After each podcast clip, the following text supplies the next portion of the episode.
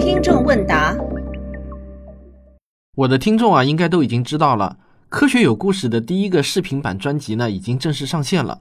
做了一轮宣传后啊，有很多听众就来问我，你们为啥要用微信小程序来发布视频节目呢？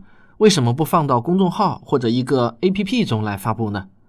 我今天呢就想来跟大家聊聊我们这几个月为了做视频版的各种折腾。你可以把这期节目啊当做是一期超长的结尾废话。经常听我的节目的听众应该知道，把科学有故事的音频节目变成视频版本的想法呢，最早可以追溯到二零一七年年底了。那我是从二零一八年开始正式制作的。最早的时候呢，是和阿哈 school 合作做了一个叫做《少年相对论》的视频课程。我估计呢，你们中的很多人啊，都被这个节目的拼团广告骚扰过。此处呢，应该有一个偷笑的表情啊。这个节目推出后，得到了非常热烈的反响，可以说呢是好评如潮，也创下了阿哈 school 的最高完课记录。这是他们亲口告诉我的啊。但是在高兴的同时呢，我也发现一些问题。有一段时间啊，经常有听众来向我求助，说他们拼团买完了课程之后呢，不知道要去哪里看。原来啊，他们根本没有注意到，还需要去下载一个 A P P。好，这个为了显得专业一点，我后面就把 A P P 念成 App 了啊。然后呢，又有很多人来求助，说明明买了课程，可是下载了 App 还是看不成啊。后来才发现呢，是注册账号和购买时用的账号不一致的问题。反正呢，诸如此类的问题啊，着实遇到了不少。我也给阿哈实库免费当了一把客服，高峰的时候呢，我也被弄得有点焦头烂额的。这时候呢，我就想。能不能把流程弄得更简单一点啊？用户买完了就可以直接看，那有多好啊！于是呢，就有人给我推荐了那种内嵌在微信公众号中的内容发布平台，例如什么小鹅通啊、知识星球啊等等。于是呢，我就去体验了一把。这一体验啊，我就觉得还是不太满意。为什么呢？有几个在我看来特别致命的缺陷。比如说，基于公众号的内容平台，本质上呢是利用微信的内嵌浏览器去访问某个网页。那稍微懂一点技术的朋友应该知道，这种方式的打开速度是比较慢的，因为会有一个初始化浏览器组件的过程。然后呢，每次要从远程读取的数据量也比较多。但这还不是最讨厌的，最讨厌的是什么？就是当你在微信中看视频的时候，这时候突然来了一个比较重要的微信消息，那你必须要去查看一下。结果呢，你看完微信消息，想再回到刚才看的那个视频页面啊，往往就找不到了。因为你刚才很可能是从某个群中的一个分享链接点进来的，这时候你早就忘记是哪个群，或者群里面的消息早就被刷屏了。即便你关注过那个微信公号，你也需要通过很多次的点击才能再找到刚才那个页面。这种公共的内容平台啊，因为不是专门为你的节目定制服务的，所以呢，必然需要用户点很多次才能找到你的节目。更凶闷的是啊，好不容易找到页面了，还往往丢失了观看进度。还有一个问题，可能有些人不知道，想要实现收费功能，就必须是服务号，而不是订阅号。服务号呢，就是直接排在微信首屏的那种公众号。你订阅了一个这种服务号啊，经常会被推送的消息烦死，因为它会出现数字的红圈一嘛，不像订阅号那样可以不去管它。所以呢，有时候我为了看一个自己想看的节目，就不得不忍受那些与我无关的信息推送，用户体验不是太爽。那类似这样的小问题啊，还有很多，我这里呢也不再多说。总之啊，我对公众号来实现收费视频内容发布是有抵触心理的，觉得用户体验不是太好。然后呢，有些人就来劝我开发科学声音自己的 app，他们说呢，说不定还能成为下一个得到呢。这这个呢，听上去是很美好啊，可是我才不会上当呢。我太清楚自己建一个 app 的研发团队有多花钱了，这里面有多少坑。如果我的听众中有一些创业者或者企业高管啊，当有人跟你说做个 app 很容易的，花个几万块钱在猪八戒上找个兼职的或者某个工作室啊，用不了多久就搞定了，那我跟你说啊，这些人要么是自己不太懂，想当然了，要么呢就是你活得太滋润了，他要挖个坑让你跳跳。几万块钱做一个能运行、自娱自乐的 app 是可以的，但是啊，你想要做一个能够商业化运作的 app。你要考虑安卓、苹果两个平台的同时开发和维护，还有各种不同手机型号的兼容性问题。这不是一锤子买卖的事情啊，是一次看不到尽头的长征。我可以很负责任的告诉你，如果你手里没有一百万的闲钱，你最好不要动自己做一个 app 的念头，否则你一定会骑虎难下的。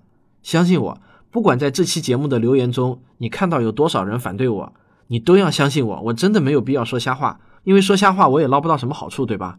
即便你有一百万的闲钱啊，不在乎研发的投入，你还得考虑 App 的安装成本。有多少人会愿意下载安装你的 App 呢？你知道现在每个人手机中的 App 都已经是太多太多了，所以呢，我是不打算做 App 的，至少在现阶段是肯定没有那个资金实力去做 App 的。这样一来啊，我就只剩下了一个不二的选择，那就是制作自己的微信小程序。它的开发成本呢就大大降低了，可以降低到多少呢？按照我手头这本清华大学出版社出版的刘向南编著的《小程序时代》这本书的说法，大约可以降低一百倍的研发投入。书上的原话是这样，他说：“同样的功能体验，做 App 要花三百万元，而做微信小程序只需要三万元。”那这话呢，可能说的有点夸张了，但有一点是肯定的：小程序的开发成本那绝对是大大低于 App 的开发成本的。道理很简单嘛，各种跨平台和兼容性问题，腾讯都帮你解决了。而且呢，还无需安装，只要有微信的人都可以用。那几万块钱也是在我能承受的范围之内的。所以呢，我就通过朋友关系找到了一位兼职的程序员，为我开发视频版的科学声音小程序。那人家的水平呢，真的是挺好的。就是啊，可惜平时还有全职工作，只能利用业余时间来开发，所以这个进度呢就比较慢。我等啊等，后来呢实在是等不及了，于是呢就有了上个月我在节目中招聘全职程序员的那期广告。结果只用了三天，科学声音团队就迎来了一位全职的程序员小白。小白呢，原先就是在腾讯的深圳总部做程序员的，对于腾讯的产品那是非常的熟悉，前后端都是一把好手。不但编程能力很强，工作还特别敬业。别看我们都是各自在家工作啊，根本不存在什么考勤之类的，工作完全靠自觉，没有任何的监督。但是小白工作起来呢，有点拼命三郎的架势。经常呢，第二天我在 GitHub 上看到的代码提交时间都是凌晨两三点钟。就这样，只用了两周的时间，我们的第一个极简版的小程序就做出来了。那当我看到第一个视频专辑《真假世界未解之谜》可以用的时候啊，我特别的高兴，因为整个使用体验非常的流畅，功能也是特别的简洁明了，直奔用户的需求核心，没有任何多余的一次点击，打开的速度也非常的快，比公众号的使用体验啊那是强多了。那有些听众可能会问我啊，你用小程序看视频的时候，如果来了一个重要的消息，那与公众号看视频有什么区别呢？这是个好问题啊。实际上，微信开发团队已经很贴心的替我们想到这个问题了。小程序的体验是这样的：当你在看视频的时候，去查看一条消息，只要在五分钟之内啊，再次点击小程序的图标回来。大家知道，点击小程序的图标是很方便的，在主屏上往下滑一下，就会弹出小程序的列表。最近使用过的小程序呢，就在第一个。你只要一点击，就会从你上次退出的地方继续，而且它使用的是系统级的缓存，也就是说啊，你看消息的时候，小程序呢其实还是在活动状态，绘画根本就没有关闭。所以你再次进入的时候啊，是那种秒开的体验，没有任何的停滞，就好像你在电脑上切换窗口的体验一样。那这种体验呢，远比你从抖音切换到微信，再从微信切换到抖音的体验还要好。但是我才高兴了一天，马上就遇到了第一个坑，这就是啊，苹果的政策限制不允许在小程序中购买虚拟类物品，而我们的视频课程呢，就是典型的虚拟物品。哇靠，这个坑出来以后啊，真的给我的打击很大，因为我们内测的数据显示啊，我们的听众中大约有百分之四十的用户啊是用的苹果手机。那这么一搞还玩啥呀？我将近一半的用户都被挡在门外了，怎么办呢？我们考察了其他一些也有虚拟物品出售的小程序，比如说喜马拉雅的小程序版，果然啊，他们也一样受到政策限制。如果用苹果手机购买喜马拉雅的收费节目的时候啊，就会弹出一个提示，让你去他们的微信公号中购买，然后再回到小程序中收听。那这样一来呢，用户体验是大打折扣啊。我觉得喜马拉雅的这个方式呢，虽然勉强能解决问题。但也真的不是太爽，因为要强迫用户去关注一个微信公众号，这种强迫其实是不太友好的。有些用户就是想看你一个视频，看完就想拍拍屁股走人的，花几十块钱他们倒是不介意，介意的反倒是你强迫他们还要关注你的公众号。小白和我们的产品策划人孙老师啊，就开始绞尽脑汁的想，有没有什么更好的办法呢？你还别说啊，他们还真的想到了一招，而且这招呢还是我们的原创，因为我们没有看到其他小程序这么做过。这一招啊，就是你们现在用苹果手机点击购买时候看到的提示。说实话呢，我觉得真的是挺绝的。这可真的就是上有政策，下有对策了。我觉得这已经是在苹果现有的严格限制条件下能做到的最佳体验了。我想不出还能怎样做得更好了。苹果支付的问题解决后呢，我们就做了第一轮正式的社群宣传。那天晚上啊，微信公号、微信群、QQ 群这三个渠道呢同时发布消息，而且我还第一次在 QQ 群中啊全员禁言一小时，让大家看广告不要刷屏。但是呢，没想到我们就这样掉进了第二个坑中。瞬间流量太大，服务器的带宽被顶爆了，大量的用户呢都反映获取数据失败。我当时就觉得悲剧了，第一次宣传就搞了个灰头土脸。不过小白他们还是很给力啊，那天晚上折腾了差不多一个通宵，又是迁移服务器，又是购买带宽的。第二天呢就把这个问题给解决了，终于又岁月静好了。现在啊，我们有两个专辑正在欢迎你的到来，一个是真假未解之谜，一个是量子力学入门。如果你还没有体验过微信小程序啊，不妨可以来试一下。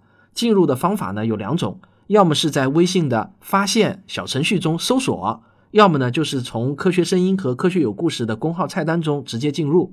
那我前面讲了不少微信小程序的优点，下面呢我就要来说说它的缺点了，也都是我们不做不知道的那些坑啊，你不深入进去是不知道的。我也没有在哪篇文章上看到过这些大坑。如果你也想做小程序的开发的话，我想我们这些经验对你会有所帮助的。微信小程序上线呢是需要审核的，审核时间完全没有规律可循，有时候要等二十四小时，有时候呢要等好几天。最关键的提醒是啊，如果你的小程序中要插入视频节目的，就是要用到了它的视频组件，那么你审核的时候就必须提交广播电视节目制作经营许可证，否则呢是不能提供视频节目服务的，免费的都不行，别说是收费的了。我们为了办这个证啊，前后折腾了有三个多月呢。说实话，不是太容易啊。微信小程序提供的视频组件，目前看来啊，还有一些问题。比如说啊，它本身不提供断点续播的功能。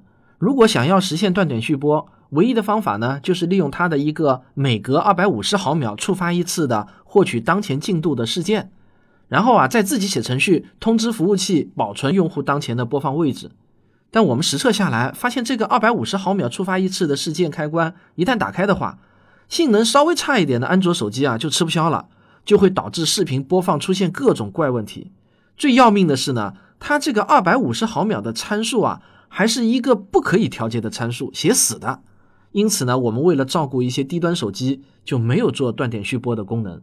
那还有一个问题，我不知道这个锅呢是该让小程序背，还是该让锤子手机来背。我们发现啊。只要是坚果系列手机，在小程序中播放视频，就会遇到呢经常播放到一半突然跳到结尾的问题。也就是说啊，不知道为什么视频组件收到了视频已经结束的事件。那目前呢原因不明，而且除了坚果手机，锤子的其他系列手机或者其他品牌的手机都没有发现这个问题。最悲剧的是啊，我本人用的就是坚果啊，龙哥啊，你真的是辜负了我对你的信赖啊。我在锤子论坛上也反映了这个问题，但是到目前为止啊，已经四五天过去了，还没有任何的回馈。还有一条就是啊，目前无法在小程序中做出投屏的功能。这样一来呢，我们的节目暂时你只能在手机上看，没有办法投到电视上看了。但是我相信啊，这种呼声非常高的基础服务，腾讯没有理由不提供吧？我期待着腾讯能够尽快把小程序的这个短板补上。好了。那今天关于微信小程序呢，我就聊到这里，希望能够对相关从业者有所帮助。我们遇到的每一个坑，或许呢都能让你少走弯路。最后，欢迎大家来体验我们的小程序啊，一个叫真假未解之谜，一个叫量子力学入门。好，这就是本期的听众问答，感谢大家的收听，我们下期再见。